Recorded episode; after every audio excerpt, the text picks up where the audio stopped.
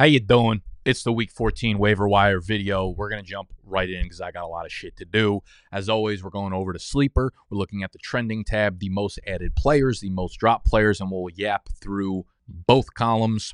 Our rankings for the waiver wire this week are live, only available to our big dog members, bdge.co. You'll get our rankings positionally as well as flex, the amount of fab that we would spend on all these players, as well as our weekly rankings, the live stream that is private just to the big dog members every single Saturday, where you can ask me, yo, sit starts. This is a big week. There's a lot of injuries going on here, so we'll just jump into the trending tab right away. Top of the list, my favorite player in the world is Parker Washington. I actually loved this kid coming out of Penn State. He reminded me a lot of like a a worse route running version of um of Deebo in a way. He's like a more compact slot wide receiver. A lot of you guys, if you watched the game last night, you kind of got introduced to Parker Washington. But if you go back to any of my like dynasty rookie videos in the offseason, Parker Washington was a dude that I was a really big, really big fan of. He kind of fell to the wayside underneath Jahan Dotson for a year or so because he was the one there, of course. But Parker Washington ended up getting taken by the Jags this year because Christian Kirk hurt his cock on the first catch of the game. He stepped in and he played tremendously. I think he had like six catches, 60 yards or something. This is the reason I do it on this platform because we could just pop it up. Six catches on six targets, 61 yards, and a touchdown. Also had a, a a big punt return or two, whatever, whatever, whatever. He's a very explosive playmaker ish type guy. He's really good with the ball in his hands. He is a guy that excels against zone and he's a guy that makes really, really tough catches. He has a, a, lot of like Josh Downs to his game, where it's like if you throw the ball to him, I believe he ranked second in the entire class coming into this year's draft in contested catch rate. I think Josh Downs was number one, Parker Washington was number two. So he's a really exciting player. If Christian Kirk misses time, I actually expect Parker Washington to be probably just as involved as he was in the game last night and tied with Zay Jones as the wide receiver two in the offense. So Parker Washington, don't let somebody else grab him if you're in a PPR league. Tough matchup against Cleveland, obviously, but they need to throw the ball somewhere. Keep on moving down.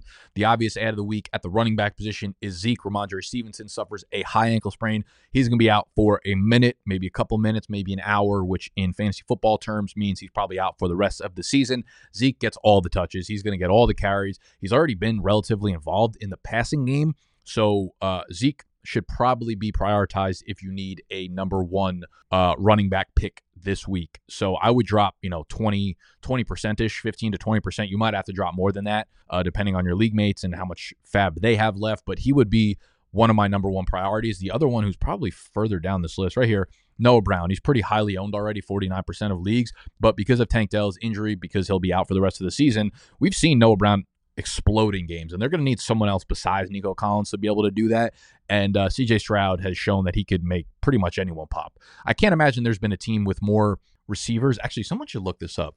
someone like me who does this shit for a living. I wonder what the record is for number of def- different receivers that have had over 150 yards receiving in a game in one season. Like Noah Brown had a he had multiple games of over 150 yards this year, 153 and 172. Tank Dell has had games of oh, he never hit 150. He had 145 and 149. Nico Collins has gone way over 150. I thought they were going to have all three of those dudes, which I feel like might be a record for the number of receivers in a single season with games of over 150. But regardless, this is what happens. He's had multiple receivers with multiple games of over 140 yards. That kind of explosion can come at any time for a dude like Noah Brown, who is a deeper receiver. And he's kind of off people's minds because he didn't have a good game last week.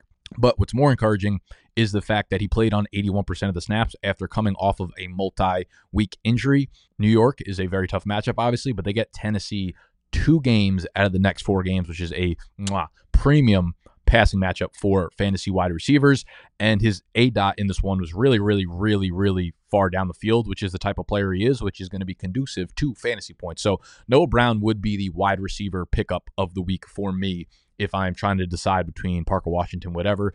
Tyjae Spears would be top of the list, but Derrick Henry apparently, reportedly, consciously is not on the concussion protocol or not in the concussion protocol. He uh, somehow cleared it, and, or I guess was never in it, was never tested, or was never uh, ruled with a concussion, and he is not in the concussion protocol, which means he is in line to play and play his normal number of snaps on Monday Night Football. I will say, though, I'd imagine just how good Tyjae Spears was in Derrick Henry's absence. I think he earned more playing time. So I think he's actually startable in like your flex spot, especially against Miami, where Miami's probably going to score a ton of points against the Tennessee terrible passing defense, and they'll have to go into like hurry up mode I'll have to go into pass passing mode, and Tyjae Spears obviously fits that bill a little bit more than Derrick Henry. And for those y'all super flex players, we got Mitch, who's going to be filling in for Kenny Pickett. We got Jake Browning, who had a great game last night, and plays against Indianapolis next week, which is a great matchup. CJ Beathard, if Trevor Lawrence misses time with his ankle, I don't know how severe it is.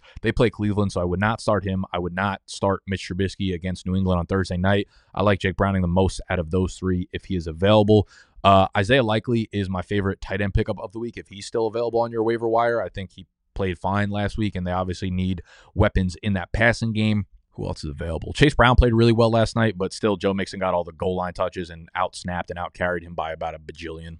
Brevin Jordan played well, but I think Dalton Schultz should probably be back next week. Elijah Moore is owned in 49% of leagues, but if he's not owned, him and Joe Flacco have a very clear uh, real chemistry there from their time back in New York. 12 targets, only had four for 83, but 12 targets is a welcome sight. And Joe Flacco, more importantly, just looked good. And it's a pretty good matchup against Jacksonville. They have a very tough run defense for the most part, but you could definitely throw the ball on them, as evidenced last night by the Cincinnati Bengals. Um, so if Amari Cooper misses more time, I believe he's in the concussion protocol. So there's a very good chance he misses next week's game. Elijah Moore would probably be the number one target. We also saw Zay Jones return uh, yesterday, or at least returned on the box score yesterday. So maybe we can see him getting more targets if Christian Kirk misses time. Who else is lowly owned?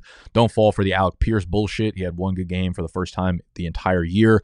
Joe Flacco is definitely someone I would pick up in superflex leagues. Roschon Johnson, only 32% owned, which is kind of crazy because he actually outsnapped um, Khalil Herbert by a long shot in their game prior to the bye. 74% of the snaps, 10 carries, five targets. Now it does get a little bit dicey. It's hard to trust them because any given week it could be Khalil Herbert again, and D'Onta Foreman is probably returning from his injury post bye. Maybe not, but most likely. So um, you want to own Roschon Johnson. I don't know if I would recommend him to be a start this week, though. Who else is less than 50% owned? Got Kenneth Gainwell. DeAndre Swift got a little fucked up at the end of the game. So if DeAndre Swift misses time, they do play Dallas, which is like an impossibly tough matchup for running backs. And we saw week one when DeAndre, Isn't that crazy? Can we just like take a moment here? Philly just decided not to play DeAndre Swift at all week one. They were just like, we're not playing him at all. Let's give Kenneth Gainwell everything. He stinks, bro. So here's the thing: like, even if DeAndre Swift misses time, I can't imagine I would rank Kenny Gainwell any higher than like the RB 25 or 27 on the week, which might, you know, grace some people's lineups, but it ain't going to be me. Everyone else is over 10% owned. I think Tucker Kraft is a pretty viable pickup at the tight end position this week, given Christian Watson's injury again and Luke Musgrave obviously out. So he'll get a bunch of targets. Tanner Hudson, decent tight end pickup as well. And the only other one is Jameis Winston. I don't think Derek Carr is going to play. They play Carolina, who statistically doesn't give up a lot of points to the QB, but that's only because everybody runs the ball against them because they get up by 7,000 points. So Jameis Winston's another priority pickup in Superflex leagues. So a lot of QB2 options available if you are hurting at that position going into the playoffs. Let's move over to the other side. You can obviously drop Tank Dell because he is not playing for the rest of the season. You could drop Juwan Johnson. All these tight ends are kind of the same. You could drop Greg Dortch. There are two byes this week. It is Arizona and Washington, so be cognizant of that. Um, I probably wouldn't drop D'Ernest Johnson, especially if I'm a Travis Etienne owner. He has clearly worked his way into the handcuff role. Fine dropping Samaje Perine. You could drop Justin Watson. You could drop Jalen Guyton. Oh, Josh Palmer. He's another one not on the trending list, but I believe he should be able to return from the IR this week.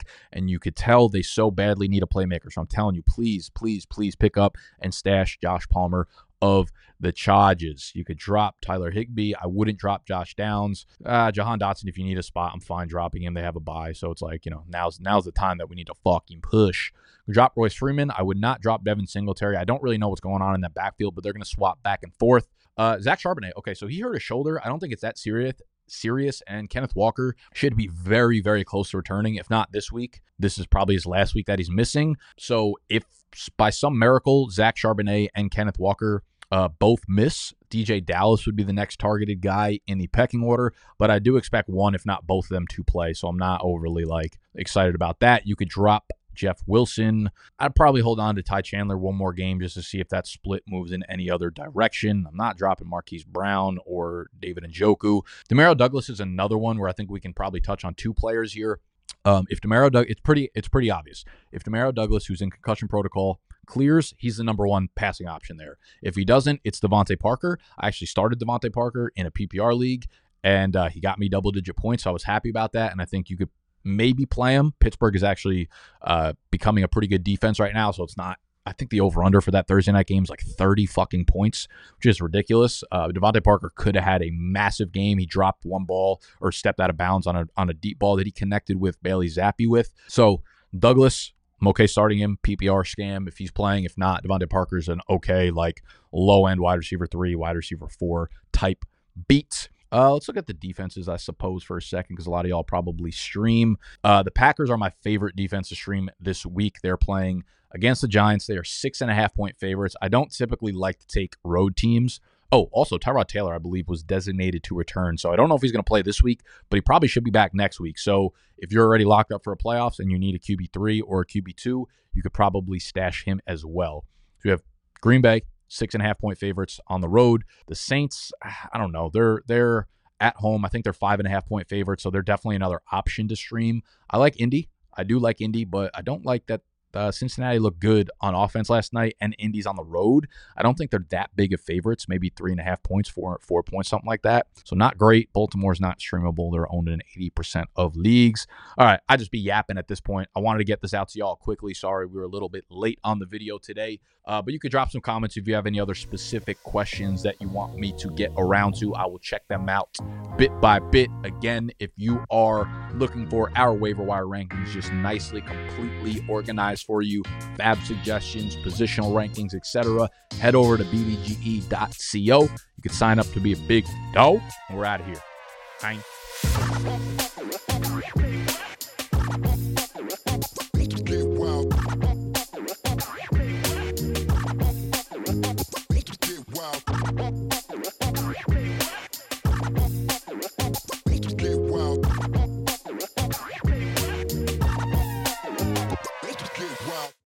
Save big on brunch for mom, all in the Kroger app. Get half gallons of delicious Kroger milk for 129 each, then get flavorful Tyson natural boneless chicken breasts for 249 a pound, all with your card and a digital coupon. Shop these deals at your local Kroger today or tap the screen now to download the Kroger app to save big today. Kroger, fresh for everyone. Prices and product availability subject to change. Restrictions apply. See site for details.